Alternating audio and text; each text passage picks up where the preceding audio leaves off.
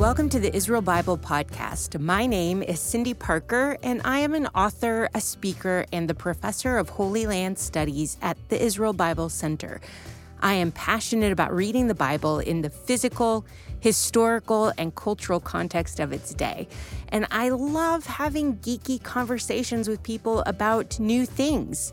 In this podcast, I'd like to invite you to join me as I sit down each week with other faculty members of IBC to discover new aspects of the Bible. These are some of my favorite conversations because, as a modern audience reading an ancient text, we know that the Bible does not need to be rewritten, but it needs to be reread. Do you ever have moments when you sort of surprise yourself? Well, that happened for me this week when I realized that with my love of historical geography and studies of the land of the Bible, I have not yet created a podcast about archaeology.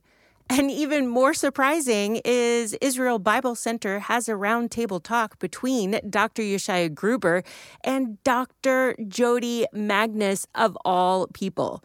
How have I waited so long to highlight this conversation? I'm as baffled as you are. Dr. Jodi Magness is the Distinguished Professor of Early Judaism at the University of North Carolina and the president of the Archaeological Institute of America. She is the author of many different books, including one called Dung, Oil, and Spit. And that is a book I have used so often in a lot of my work. I really think you should take a look at that. She is also leading an excavation at a site in Lower Galilee called Huqoq, and we will get to the amazing finds from that site in just a little bit. But how exactly does one decide to become an archaeologist in the first place?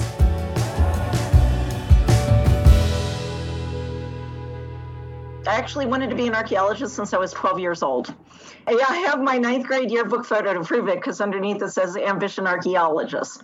So, what happened was in seventh grade, I had a really wonderful uh, history teacher, and we did ancient history. And I fell in love with ancient Greece and, in particular, Athens. And uh, at the same time, I was going to Girl Scout camp in the Pocono Mountains and finding fossils of shells. And I had the usual childhood fascination with dinosaurs, and it all just sort of came together. And I decided I wanted to be an archaeologist. And ever since then, that's all I wanted to do, and that's all I've done basically. so, sort of a one track mind. Everything that we dig out of the ground is new, right? So, that's one of the great things about archaeological data versus you mentioned literary sources, for example. Unless you have a discovery like the Dead Sea Scrolls, which are new, then every, everybody is pretty much trotting over well-trod ground. You know, whether they're going back through the books of the Hebrew Bible or the New Testament or rabbinic literature. Uh, whereas everything that comes out of the ground in archaeology is new and adds a little another piece to the puzzle. So, uh, so certainly that's it. I, I, I personally am. I'm one of the few people I know who I think actually enjoys picking through archaeological excavation reports and trying to put everything back together, which is the ultimate goal of an archaeological publication. Most people think it's pretty tedious, but um, mm-hmm. but I find it fun to do. So. She mentioned literary sources, which is what we tend to focus on here at Israel Bible Center. This begs the question of what is the relationship between the literary sources and the artifacts that come from the ground? You know, when I was first uh, invited to apply for the position at, at UNC uh, and came for an interview, my position is in a Department of Religious Studies. So none of my colleagues is an archaeologist. And during the interview process, one of my colleagues, during sort of a, a collective interview by the members of all of the department, kept insisting that I was an historian. And I kept saying, well, no, I'm an archaeologist. And he kept saying, well, no, you're an historian. I was like, no, I'm an archaeologist. So I think it depends on how you define history and archaeology. So if you define history in the broad sense of the word as the study of the past, then archaeology would certainly be, you know, come under that rubric. But that's not general as as an archaeologist. I see things a little differently. So um, archaeologists tend to see history as ba- the study of the past based on information from written sources, right, literary sources. And archaeology is the study of the past based on human material culture, anything that that humans manufactured and left behind and we dig up. is basically what archaeologists study. Um, and that means, for example, architecture, tombs, um, uh, uh, pottery, coins, glass, you know, any stone tools. Uh, it, by the way, does not include other types of, of, material that we happen to dig up as well, like animal bones, maybe, or stuff like that. All of those things fall under different categories of specialization that are dealt with by people who are not technically archaeologists, but archaeologists, but zooarchaeologists or physical anthropologists or whatever. Um, but the way that I the way that I view archaeology then is it's adding to our understanding of the past.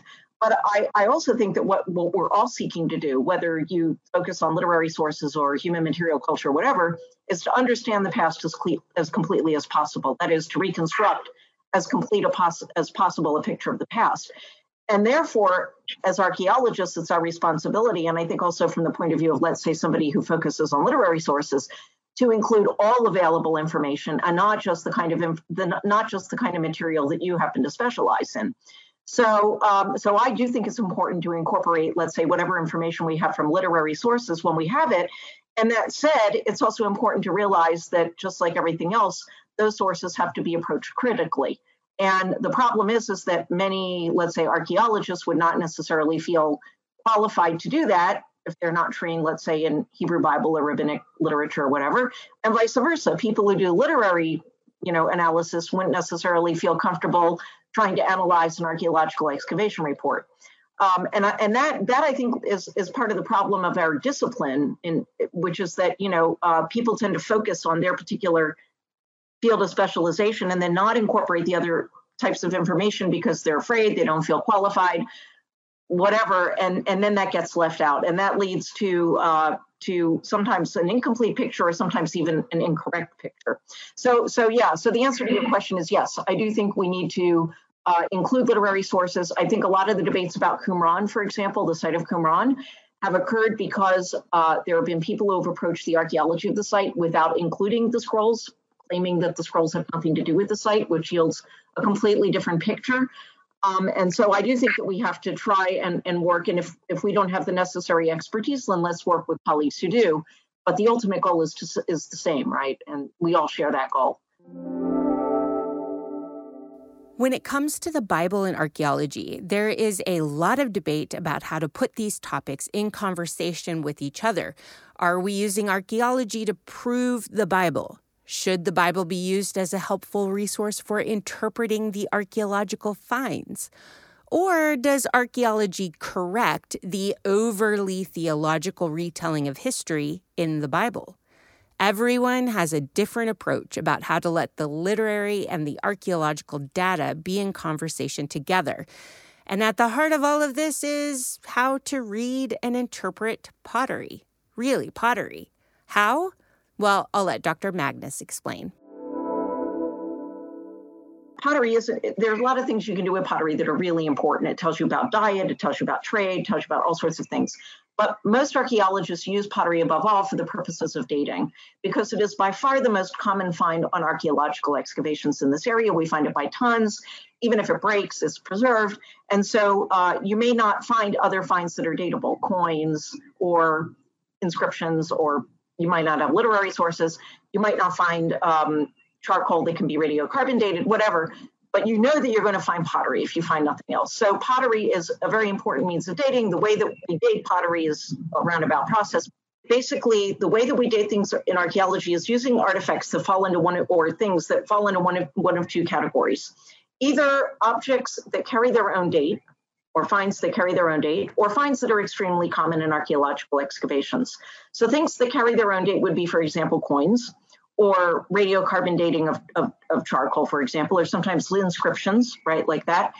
Pottery falls into the category of being an extremely common find, but it doesn't carry its own date, meaning there's no lab, there's as of yet, no lab based way of dating pottery. You can't take a piece of pottery and send it to a lab and get a date back. That's we don't have that ability yet. So that means that pottery has to be uh, dated in a very tedious way, which is what I did in my dissertation. So basically, what we do is uh, we we we look at excavated sites where you have um, uh, a good sequence of, of layers, one on top of the other, what are called strata. and you create what's called a relative typology. So you'll say in the bottommost level, which is earliest, you might have a you might have particular kinds of pottery, and then in the next level up, you'll have somewhat different types, and then next level up, you'll have somewhat different types. And then what you do is you, this is really oversimplified, but anyway, then what you do is you look for for finds associated with those types and those levels that do carry a date. So let's say in a certain level with certain types of pottery, you find coins of Augustus. So you can assume, okay, that pottery was used rough. This is really oversimplified, but anyway, you can then date that's those fine. That's fine. Yes. Augustus, right? And and then when you find those same types of pottery at the next site down the road, you can say, oh, I must be in a level of Augustus now because I had that before. Now, this is an extremely complicated process because pottery types not only change over time, but they don't change evenly over time. So one type of cooking pot might have gone out of use while other types remain in use, while storage jars also change differently. And they also change from region to region. So the pottery that you have, for example, in the area of Jerusalem in any given time is completely different from the pottery types that are used in Galilee, pretty much. So it's very complicated, which means that for every single time and place on earth, or at least in this country, you have to create pottery typologies, and they don't actually exist for all periods and all and all places. Even a quick explanation like this one about dating is so helpful for all of us who are not professional archaeologists. And it is really good for us to recognize that there are a lot of arguments going on in archaeology about dating artifacts even huge, gigantic structures like city gates. There is a long, ongoing conversation about the reigns of people like Solomon and David. Were they small local kings whose reputations were magnified in the final edits of the biblical text? Or were they actually the strong kings that are depicted in the Bible? You may think that this is an easy question to answer, but the archaeological record in key cities like Jerusalem just isn't as helpful as much as we'd like it to be. So then archaeologists look to other sites. So for example, in 1 Kings 9:15 it says that Solomon went out and fortified Hatzor, Megiddo, and Gezer. So we would expect to find similar type structures at those sites. And it is true that at each of these sites there's a big gate complex and they all seem to match each other. But everyone argues about if they date to Solomon or to a later king. Now, Dr. Magness specializes in Roman, Byzantine, and early Islamic periods. So don't expect her to actually chime in specifically on the problem of 10th century archaeological issues. But you do get the picture here, right? Archaeology is complicated and not always as precise as we would like. What I what I like to actually say is that First of all, archaeology is not an exact science. In fact, even hard sciences are not exact sciences because they involve interpretation at various levels. Um, but the second thing is, it's all a matter of asking the right questions, which is that you know people people want to know, for example, about the Exodus from Egypt or I don't know whatever, right? Um, but there are certain kinds of, of, of questions or certain types of information that archaeology is not equipped to provide. So, archaeology is like any other kind of science. You have to ask the right questions, the kinds of questions that can be answered by the kinds of data that we retrieve. Um, and so, I, I wouldn't say so much uncertainty. I would say it's a matter of, first of all, the interpretation. Um, there is a methodology to archaeology, there's a correct methodology. And uh, and there's the the fact that people don't always ask the right questions or don't realize that they're not asking the right questions.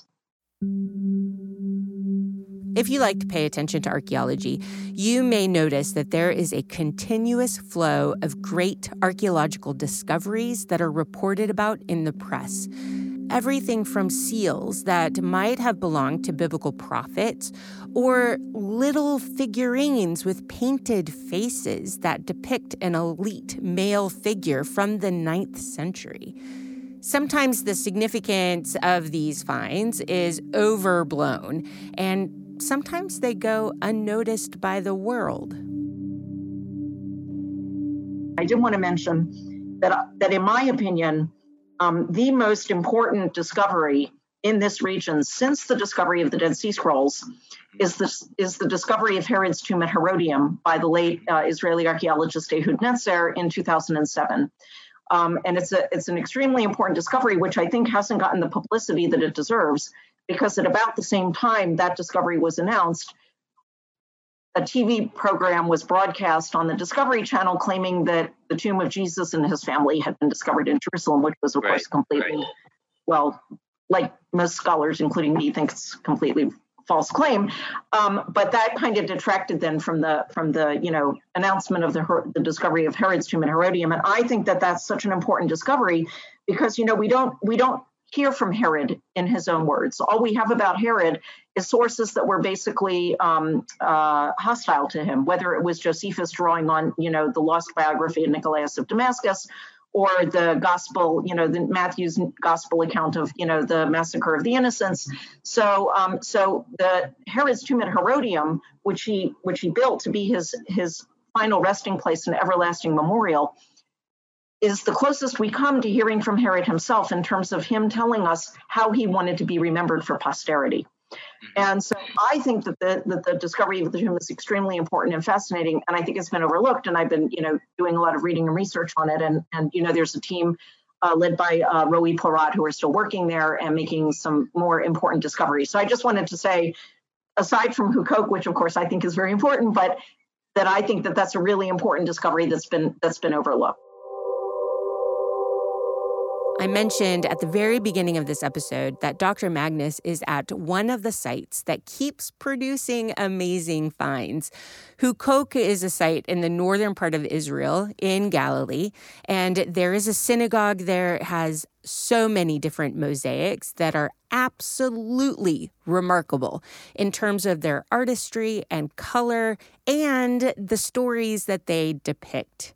These mosaics have been the focus of National Geographic articles, and journals and international newspapers have all reported on them. Why don't we listen to why Dr. Magness started digging where she did and how they came upon these amazing mosaics?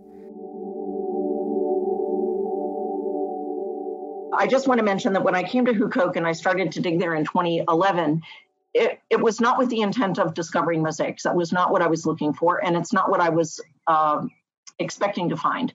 So, like like every good archaeologist, I came to Huqoq with a research question or questions that I wanted to answer.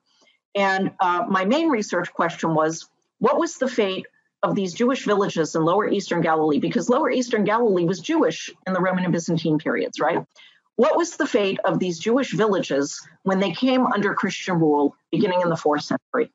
Because right now, many of my colleagues, especially in Israel, uh, share a view that Christian rule was oppressive to Jews and that Jewish settlement in Galilee declined from the mid fourth century on and basically disappears. And my impression from the archaeology was always exactly the opposite. In fact, Jewish settlement in Galilee continued to flourish and prosper long after the rise of Christianity through the fifth centuries and, and sixth centuries. And so that was the basic question that I came to answer. Huqoq had never been excavated before. Um, I wanted to dig, you know, uh, a site with a village of this period. There are other periods represented at Huqoq, but my interest was specifically in the fourth, fifth, and sixth centuries. And I also wanted a site that had a Galilean type synagogue, by which I mean a synagogue like the one at Capernaum, of that same kind of style. Uh, and there were good signs from other archaeologists who had surveyed the site, not excavated, but surveyed, that there would be remains of a synagogue like that. We didn't know for sure, it had never been excavated, but there were signs that there was something like that there. And that's why I started the excavation in 2011 in order to answer those research questions. And I would say that that to my mind, we have answered those questions in the affirmative.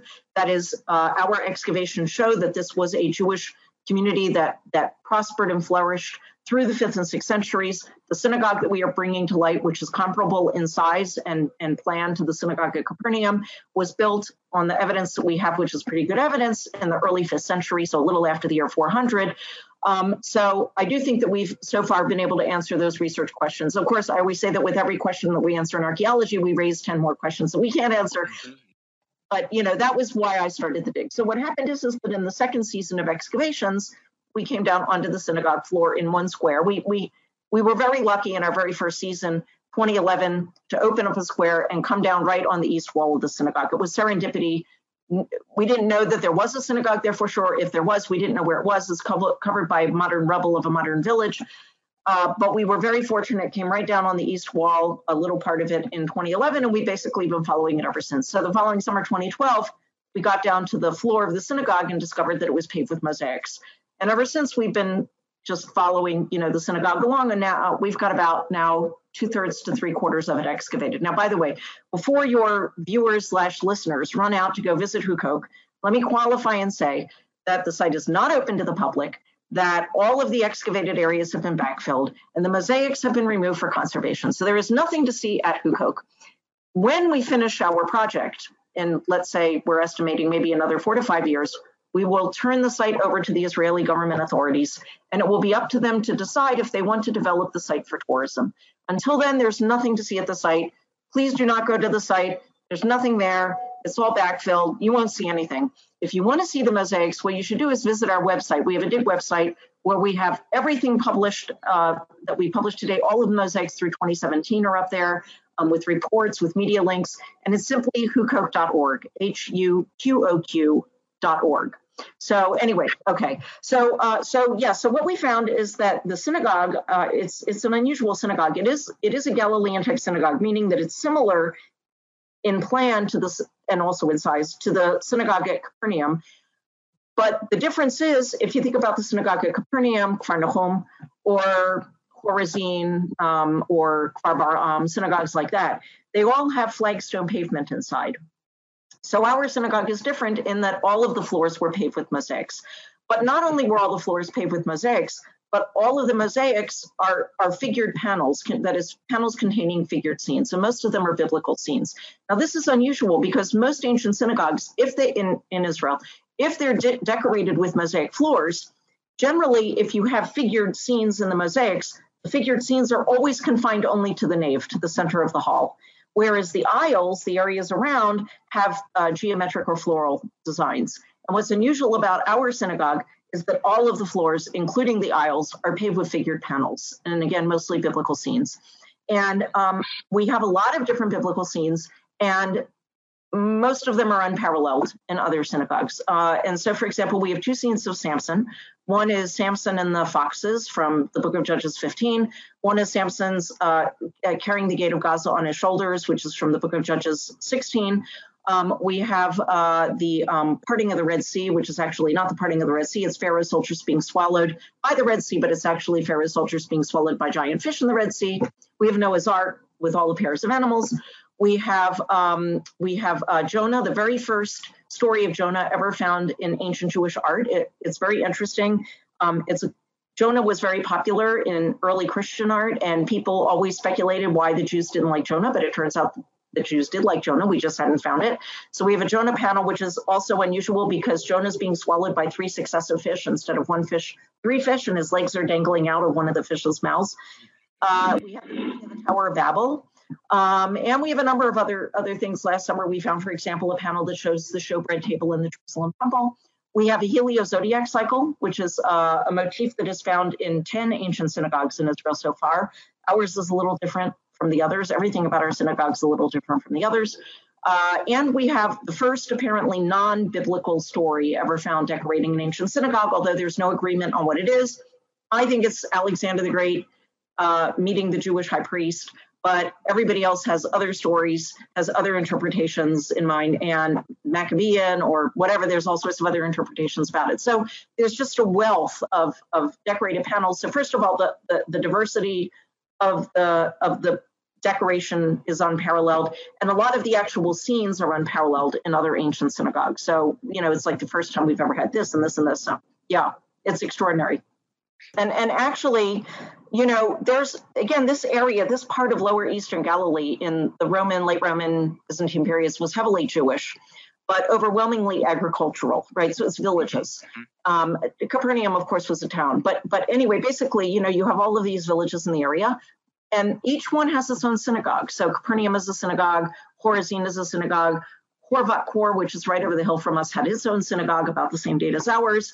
Um, uh, in the distance, you can see Wadi Hammam, which was ex- here about Wadi Hammam, which was excavated by an Israeli colleague, Uzi Leibner, uh, and um, is actually the most similar to our synagogue. His synagogue at Wadi Hammam is has the same layout. It's a little bit smaller, but same layout. And also, like ours, so it's a Galilean type synagogue, but also, like ours, has mosaic floors with panels that contain figure decoration. Okay. In fact, they also have a Samson, Samson smiting the Philistines with the jawbone of an ass. They also have a parting of the Red Sea. They have the building of the Tower of Babel.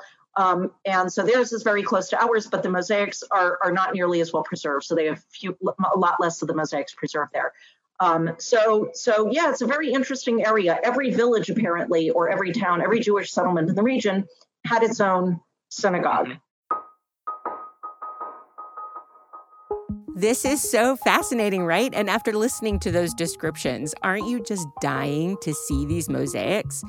I will add a link to the Huqoq website in the episode notes so you can easily click there and view the pictures and see the long list of publications about what Dr. Magness and her team are up to. If you are intrigued by archaeology, I highly recommend that you go back and listen to this full roundtable conversation. It is so fascinating and interesting, and you can't help but get swept away by Dr. Jodi Magness's enthusiasm about archaeology. So I will add a link to that conversation as well in the episode notes. If you haven't yet joined our online community at Israel Bible Center, what are you waiting for? We get to engage world class scholars like Jodi Magness on issues like archaeology. You can also sign up at IsraelBibleCenter.com and earn a certificate in Jewish context and culture. Thank you to Jeremy McDonald from Mason Jar Music for doing such an amazing job mixing, editing, and crafting all the good sounds you hear. And thank you for hanging out with me and being curious about all things Bible related.